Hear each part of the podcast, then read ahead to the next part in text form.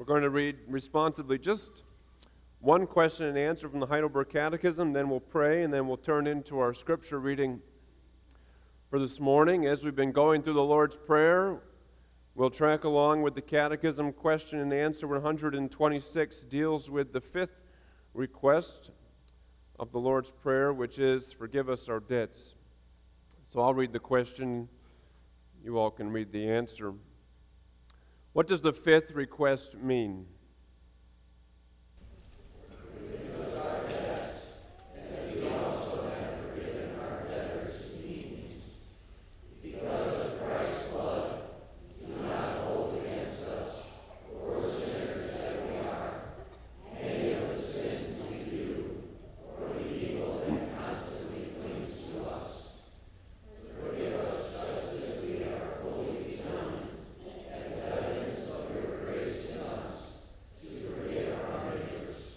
Let's pray.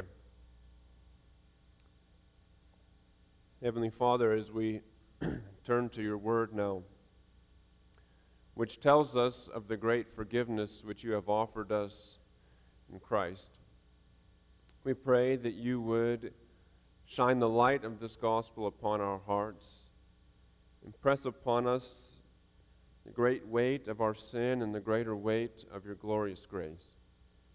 And we pray that as we come to learn how it is that your Son taught us to pray, that we would model our prayers after his own, and that we would be a people of prayer. And so we ask for this in the name of Jesus. Amen. We'll begin with Luke 11. We'll read verses 1 to 4. And then we'll flip over to Matthew 6, verses 9 to 15, where we'll kind of camp out. So Luke 11, verses 1 to 4, and then do flip over, if you would, to Matthew 6, verses 9 to 15. Again, looking at the fifth request in the Lord's Prayer to have our debts forgiven. Starting in Luke 11, one day Jesus was praying in a certain place when he finished, one of his disciples said to him, Lord, teach us to pray just as John taught his disciples. He said to them, When you pray, say, Father, hallowed be your name. Your kingdom come. Give us each day our daily bread. Forgive us our sins, for we also forgive everyone who sins against us. And lead us not into temptation. And then flipping back over to Matthew 6 starting in the ninth verse, reading through verse 15. Jesus said, This then is how you should pray Our Father in heaven, hallowed be your name. Your kingdom come, your will be done on earth as it is in heaven. Give us today our daily bread. Forgive us our debts as we also have forgiven our debtors. And lead us not into temptation, but deliver us from the evil one. For if you forgive men when they sin against you, your heavenly Father will also forgive you. But if you do not forgive men their sins, your Father will not forgive your sins. There's a, a well known book that's uh, been around for quite some time, The Pilgrim's Progress. And in The Pilgrim's Progress, the main character is named Christian. And it's an allegorical story, which means that Christian is, is meant to stand for kind of the, the common experience of all Christians through the ages. And the story begins with Christian living in the city of destruction. And as he lives in the city of destruction, he has this this unbearable burden upon his back. And he wants to be rid of the burden, but he cannot be rid of the burden. No matter how hard he tries, no matter what he does, it, it cannot come off. And then one day, a man named Evangelist arrives in the city of destruction and tells Christian that there is a way to have his burden removed. And he points him along his way. And so Christian leaves the city of destruction, his his family and his friends, they scorn him, they mock him, but he leaves anyways. And along the way that evangelist pointed him, finally he comes to a hill. And on the top of the hill there is a cross, and as he as he goes up the hill and comes to the cross, his burden falls away. And he is free of it. And the, the burden, a Christian's burden, stands, as you may have guessed, for his sin and for his guilt. But as he comes to the cross, the sin and the guilt fall away. As he comes, of course, as we are meant to know, to Christ. And for the Christian, that is the way it is for us as well. As we come to Christ, the burden of sin and guilt is taken away. And it's taken away at the cross. But we have, we have oftentimes a mixed relationship with guilt. I think there are really four relationships that any given person can have with their guilt. And there's only one of those four relationships that we, as followers of Christ, should aspire to have. And the first of those relationships is that we feel guilt even though we shouldn't. And we feel guilt even though we shouldn't because we are, in fact, forgiven. We have we have prayed to ask the Lord for forgiveness, and we have prayed as Jesus taught us to pray forgive us our debts, and they have been forgiven. And we have a softened heart towards the gospel, and we desire to be free from our sin. But even still, we, we bear this load of sin, and it feels as though we cannot be rid of it. We're, we're sort of like Eeyore and Winnie the Pooh. Maybe you're familiar with Winnie the Pooh. Eeyore is this, is, this, is this gloomy donkey, and everywhere he goes, it might be sunny everywhere around him, but this little cloud goes everywhere he goes. And some of us live like that. We have this, this cloud that hovers over us everywhere we go. We can hardly have a thought without thinking about the guilt which we bear for God. And we have these thoughts wrongly because as we have had our hearts softened to Christ and as we have come to Christ, we are not guilty, even though we perceive ourselves to be guilty. And this perception of our guilt comes from a position of faithlessness.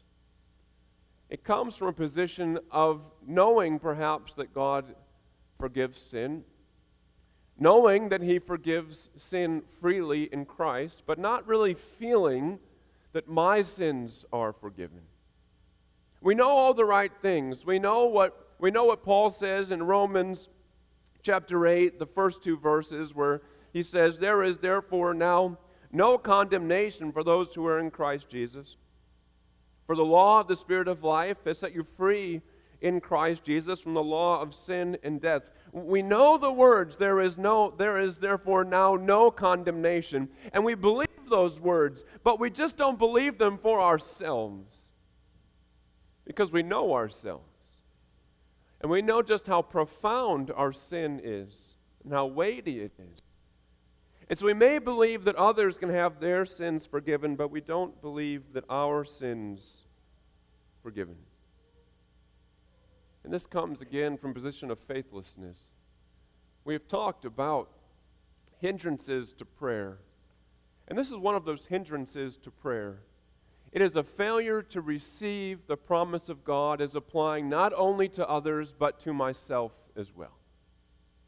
But there are others who feel guilty, and this is one of those second categories. There's others who feel guilty, and they should feel guilty.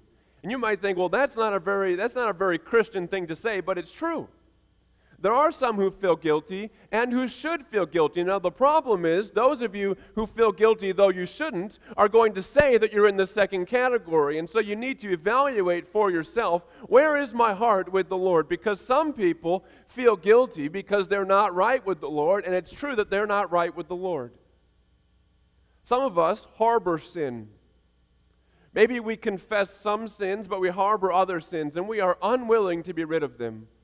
We have this one sin, even if it's just one sin, we, we have this sin, and no matter what it is, we're not willing to confess it, we're not willing to deal with it, and we're certainly not willing to put it to death.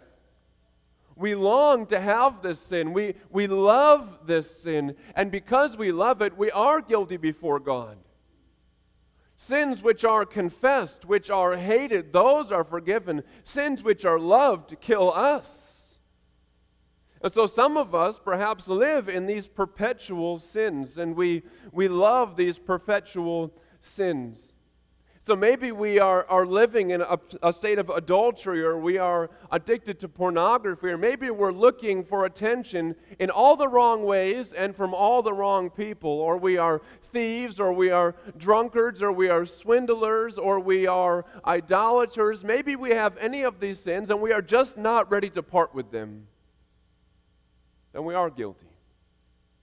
And if we feel that guilt, that's a good thing. That's our conscience, driving us to see what this sin does to us. Paul says in Romans 2, verse 5 But because of your hard and impenitent heart, you are storing up wrath for yourself on the day of wrath, when God's righteous judgment will be revealed. And if this is you, and if you feel this weight of guilt, then it's time to go with Christian to the cross and to nail that sin to that cross and seek to put it to death, lest, as John Owen say, it put you to death.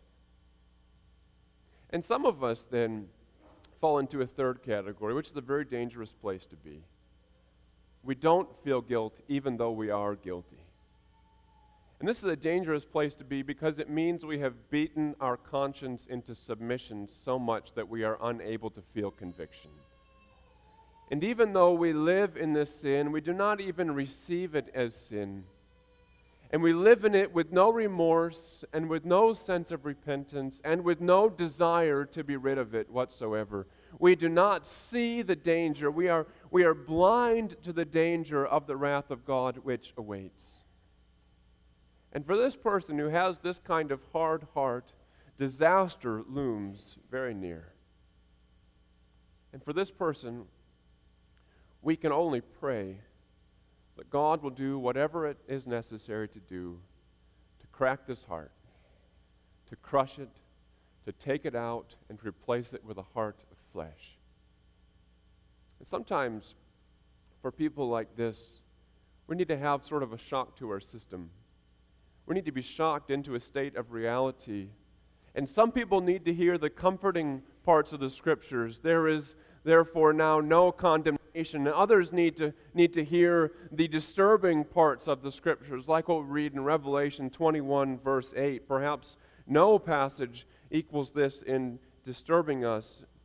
There, John reads and hears, But as for the cowardly, the faithless, the detestable, as for murderers, the sexually immoral, sorcerers, idolaters, and all liars, their portion will be in the lake that burns with fire and sulfur, which is the second death. That should shock us and jolt us out of sin. It should help us to see our guilt and then again drive us to the cross. But where we want to be with regards to guilt is we want to not feel guilty because we are not guilty. Now, I'm not saying that any of us are free from sin. That, that, of course, would be an absurdity which does not fit with the scriptures whatsoever. I'm not saying that we're not sinners and that we shouldn't perceive ourselves to be sinners. We, we recognize that we are sinners, don't we? We do. We recognize ourselves to be sinners, but there is a difference between a sinner who is defined by their sin and a sinner who is defined by Christ. And we desire, and we are, if we come to Christ, we are those who are defined by Christ. We are recipients of His grace, and we feel what Paul felt.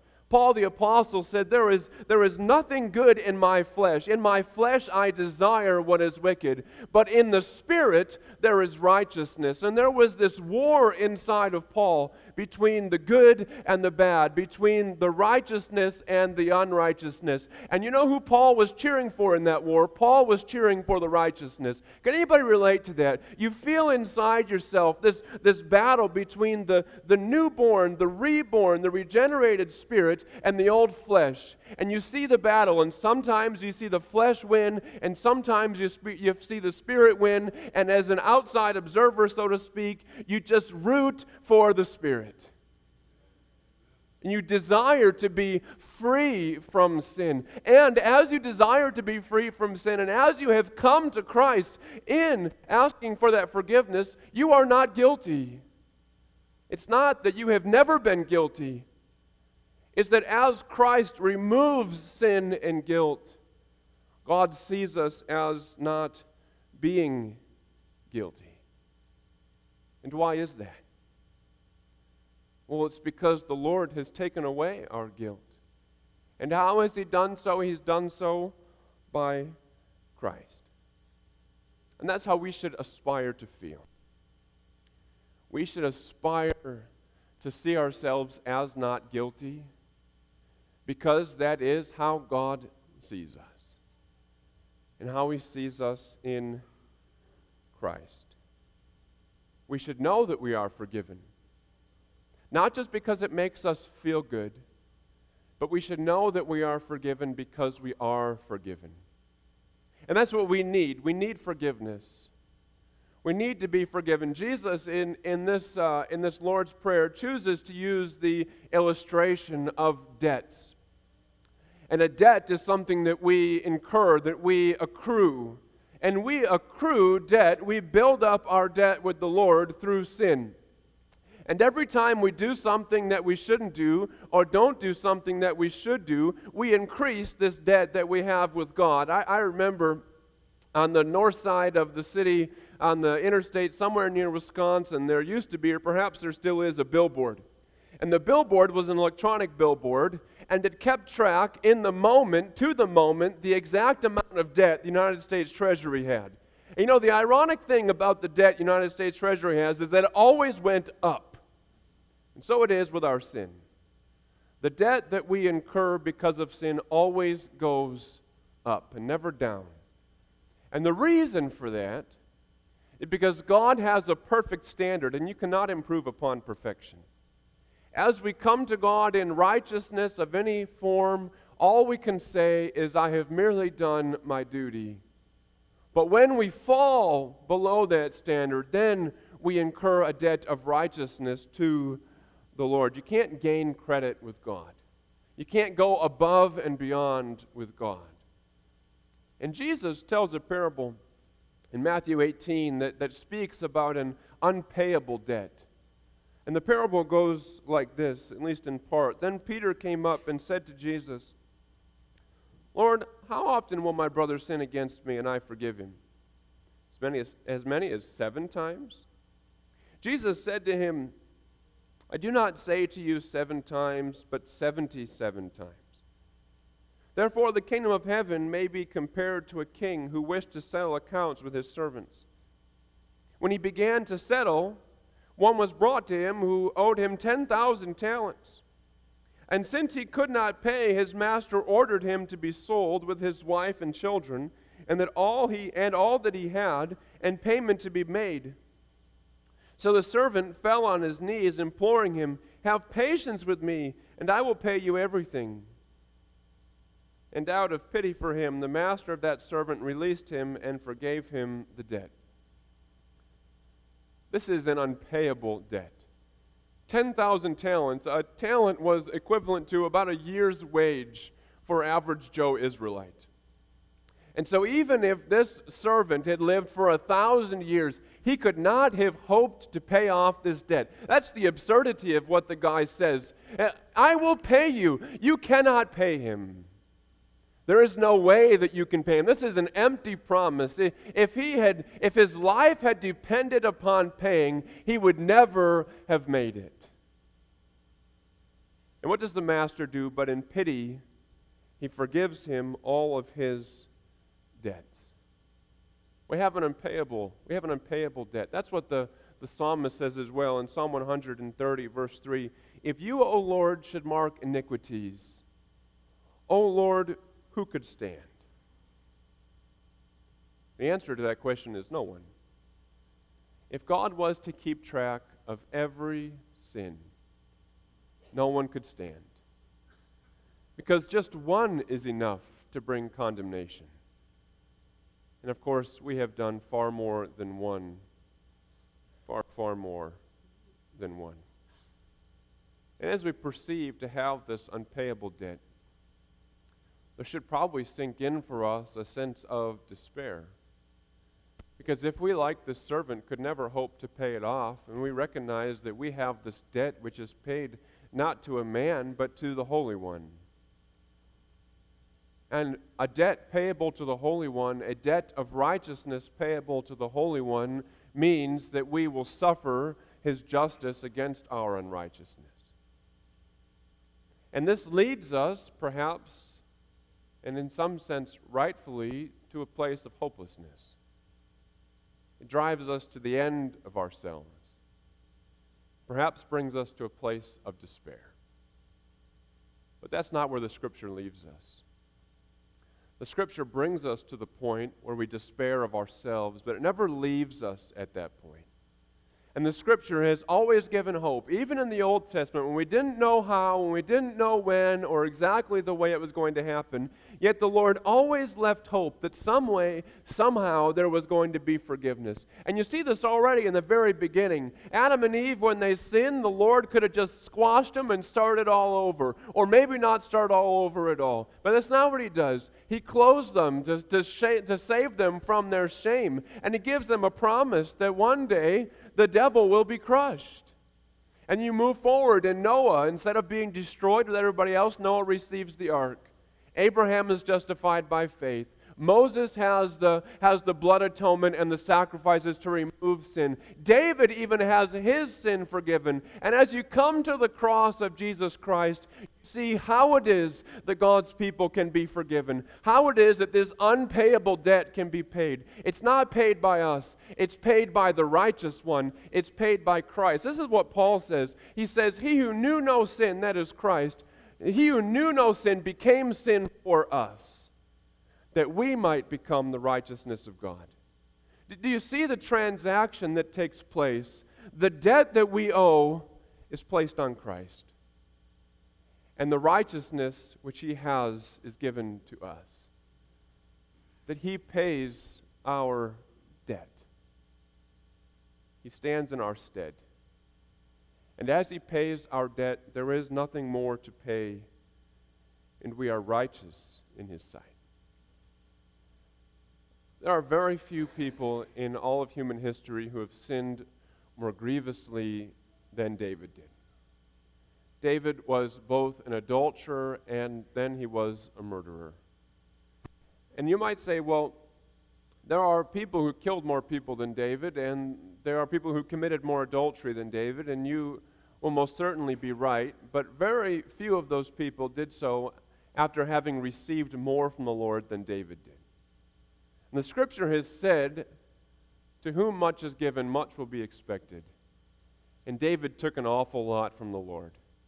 The Lord took David from being a, a, youngest son, he took him from being a shepherd in the field to making him the king over all of his people. And not only that, but he gave him victory over all of his enemies. He, he, took, the, he took David and he slayed Goliath. He, he did all these things. But if that wasn't enough, if being king over the people of God wasn't enough, then he gave him a promise that from his line would come a king that even the great King David would call Lord a king who would sit on his throne forever. And what does David do? But he takes all of that and he throws it back in God's face. All the wealth, all the riches, all the blessing bring him to a point of pride where he says, as we heard from the proverb last week, Who is the Lord? And in saying, Who is the Lord, he commits this terrible, terrible sin. But just as there have been very few who have ever sinned more grievously than David, so there are very few who have repented as sincerely as David did. And David writes this psalm in the wake of this his greatest sin. He writes his psalm in Psalm 51 verses 1 to 10. And he says, "Have mercy on me, O God, according to your steadfast love. According to your abundant mercy, blot out my transgressions." Wash me thoroughly from my iniquity and cleanse me from my sin. For I know my transgressions, and my sin is ever before me. Anybody can relate. I know my transgressions, and my sin is ever before me. Against you, you only have I sinned and done what is evil in your sight, so that you may be justified in your words and blameless in your judgment. Behold, I was brought forth in iniquity, and in sin did my mother conceive me. Behold, you delight in truth in the inward being, and you teach me wisdom in the secret heart. Purge me with hyssop, and I shall be clean. Wash me, and I shall be whiter than snow. Let me hear joy and gladness. Let the bones that you have broken rejoice. Hide your face from my sins, and blot out all my iniquities. Create in me a clean heart, O God, and renew a right spirit within me. That's a really long, sincere way of saying, Forgive me my debts. Do you hear all the language he uses? Cleanse me and wash me and, pur- and purge me and blot out all of my iniquities. Hide your face from my sins. He, he wants to have his sin forgotten, but that isn't all. But he, he prays at the very end create in me a clean heart. Bring me back to a place of righteousness as if I had never sinned. And God says, Your sins are forgiven. If even David can be forgiven when he asks for his debts to be forgiven, then which of us could not be forgiven as well? That's the good news. When Jesus tells us to pray, forgive us our debts, it's because they will be forgiven when we ask that when we, as sons and daughters of God, come before Him and say, Father, forgive me, the answer that He gives, the answer that He gives is, My son, my daughter, I will forgive you gladly. God delights to forgive the sin of His children. Now, a lot of us harbor that guilt we harbor that guilt, but we shouldn't. We should see ourselves as God sees us. We should see ourselves as the children that He loves. And the children that He loves so much that He would pin and nail His Son to a cross that He might forgive us. If having received that forgiveness, we don't really believe it, then what hope can there be for us? if we have received such a rich blessing from God, but we, re- we refuse to really receive it, if we say that we have been forgiven, but we do not confess in our hearts that we have been forgiven, then we are depriving ourselves, we are robbing ourselves of an infinitely wonderful blessing. That when we say, Forgive us our debts, and when we mean it from the depths of our hearts. Indeed, our debts are forgiven. This is one of the most glorious themes of Scripture that winds itself all the way through from front to back. Just hear what we read again from a number of places in the New Testament. John says, If we confess our sins, he is faithful and just to forgive us our sins and to cleanse us from all unrighteousness. And Paul said again, There is therefore now no condemnation for those who are in Christ Jesus. For the law of the Spirit of life has set you free in Christ Jesus from the law of sin and death. And the author of Hebrews says this this is such glorious good news. But as it is, he, Jesus, has appeared once for all at the end of the ages to put away sin by the sacrifice of himself. And just as it is appointed for man to die once, and after that comes judgment, so Christ, having been offered once to bear the sins of many, will appear a second time, not to deal with sin, but to save those who are eagerly waiting for him. And then in Ephesians 1, in him we have redemption through his blood, the forgiveness of our trespasses according to the riches of his grace. If we have an understanding of God's holiness. And if we have an understanding of our own sin, we may come to the point we say, How can I dare to ask forgiveness of Him? But the answer to that is very simple because His Son told us to. And if Jesus tells us to pray something, then we have every reason to pray it and every reason to expect that when we pray it, God answers it. That we come to God with our guilt and we leave with no guilt. Remember the song that we sing? It's just like that. Jesus paid it all. There is nothing left to pay. The full debt, all 10,000 talents, has been forgiven. And so take comfort. It has been forgiven. But that's not the end of what we are told to pray. I think there's a, little bit of a, a biting qualifier or condition on the end of this. Forgive us our debts as we also have forgiven our debtors. That might put a little bit of a gulp in us. Forgive us our debts as we also have forgiven our debtors. Jesus puts a condition on this prayer that we must also be willing to forgive if we are going to ask for forgiveness. The parable we started from Matthew 18 now continues later in Matthew 18, starting in verse 28. It says, But when that servant, that same servant, the one who was forgiven the 10,000 talents, but when that same servant went out, he found one of his fellow servants who owed him a hundred denarii. And seizing him, he began to choke him, saying, Pay what you owe. So his fellow servant fell down and pleaded with him. Have patience with me, and I will pay you. He refused and went and put him in prison until he should pay the debt. When his fellow servants saw what had taken place, they were greatly distressed. And they went and reported to their master all that had taken place. Then his master summoned him and said to him, You wicked servant, I forgave you all that debt because you pleaded with me. And should not you have had mercy on your fellow servant as I had mercy on you?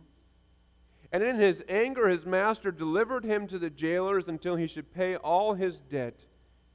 And here's the punchline So also my heavenly Father will do to every one of you if you do not forgive your brother from your heart.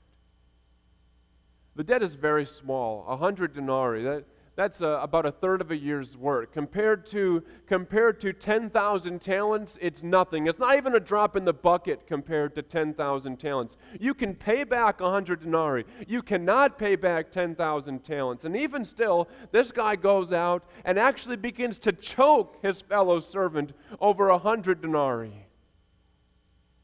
You just think, what a worthless, wretched, no good scumbag of a man. And Jesus says, So it is with you if you do not forgive your brother from your heart. There is no room for merciless people in the family of God. And there is no room for merciless people in the kingdom of God. God does not hear our prayers for mercy if we are not willing to offer the same to others. But if we are ourselves merciless, the Lord's ears are stopped against us.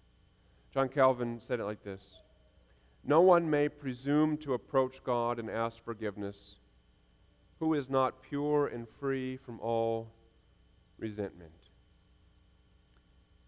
It is incumbent upon us to bear the family resemblance as much as possible. Our Father is merciful and we as his children should bear the family trait of mercy.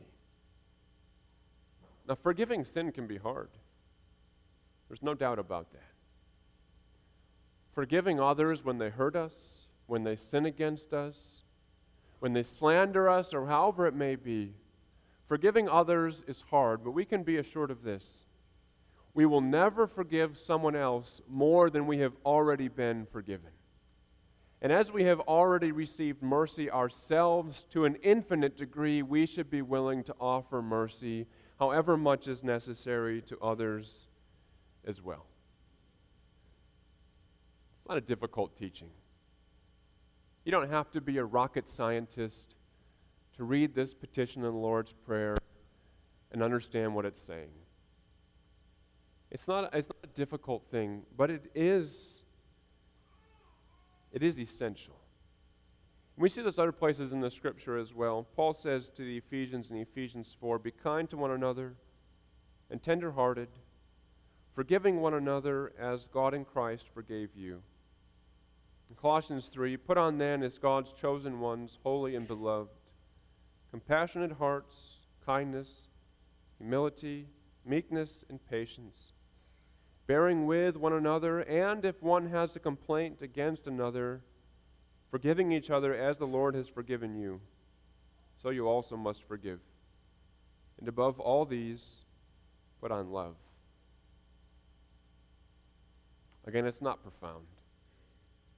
It's not difficult to understand, but it can be extremely difficult to do.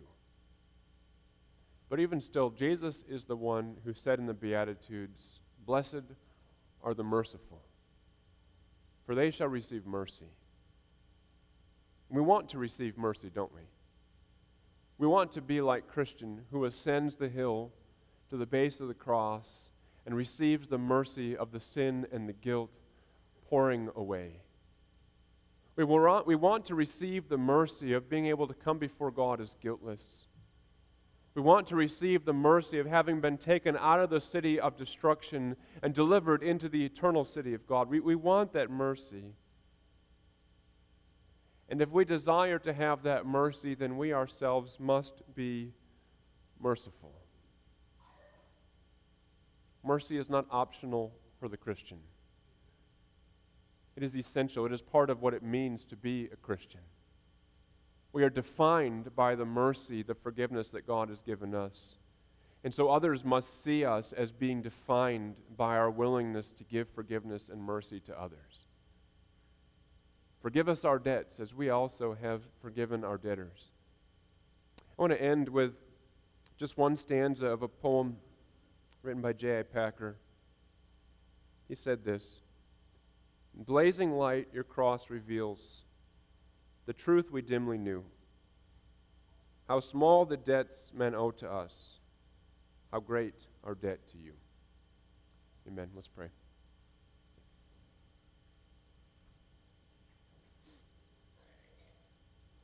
It's true, Lord. We owe you a great debt. And we even pray that you would help us to see the great debt which we have owed. And we desire to see it not that we can come to a point of despair. We want to see the greatness of our debt so that we can see more clearly the great power of Christ to forgive. We want to see just how much you have forgiven so that we can be compelled to offer mercy ourselves. And we pray for ourselves. We ask that when we are guiltless in your sight, that we would feel forgiven. That we would not feel one way while standing a different way before you, but as you count us to be to be forgiven, to be pure, so we ask that you would help us to feel pure. We pray as well for those of us who are guilty, who harbor sin, who love the sin, who live in the sin. We pray that you would encourage us to come, present our full selves to Christ for forgiveness, to be crucified, as the apostle says, with Christ. And we pray that you give us a great rejoicing. Lord, place joy in our hearts and our souls. Place joy in our hearts and all you have done for us, as you have forgiven us. Lord, give us the joy of our salvation. And as we, as we observe the battle between the flesh and the spirit within us, and as we see your spirit beating back our flesh, as we see righteousness standing where once sin stood, we pray that you would give us the joy of seeing our sanctification progress and seeing how it is that we are growing ourselves in grace and mercy. And as Satan assails us with guilt, and as he stands ever ready to accuse us, help us to continue to look to Christ who stands in our defense, silencing the mouth of Satan against the elect before he can even speak a word. Give us relief. Give our souls relief from his attacks. God, some of us have been cursed or have cursed, our, cursed ourselves with very long memories. That we have a tendency to hold petty grudges and to remember grievances. Whereas we should be quick to forgive, we are extremely slow to forgive. We harden our hearts against others instead of praying for them. And so we pray you would soften our hearts. Give us the grace of short memories and make us merciful. Lord, we want to receive mercy. We want to bear the family resemblance. And so, as we desire for those things, we ask that you would work, that you would work the gracious work of your Spirit in our hearts, so that we may very simply do unto others as we would have them do to us. We pray all these things in the name of Jesus Christ, who has himself forgiven us all of our debts. We pray in his name. Amen.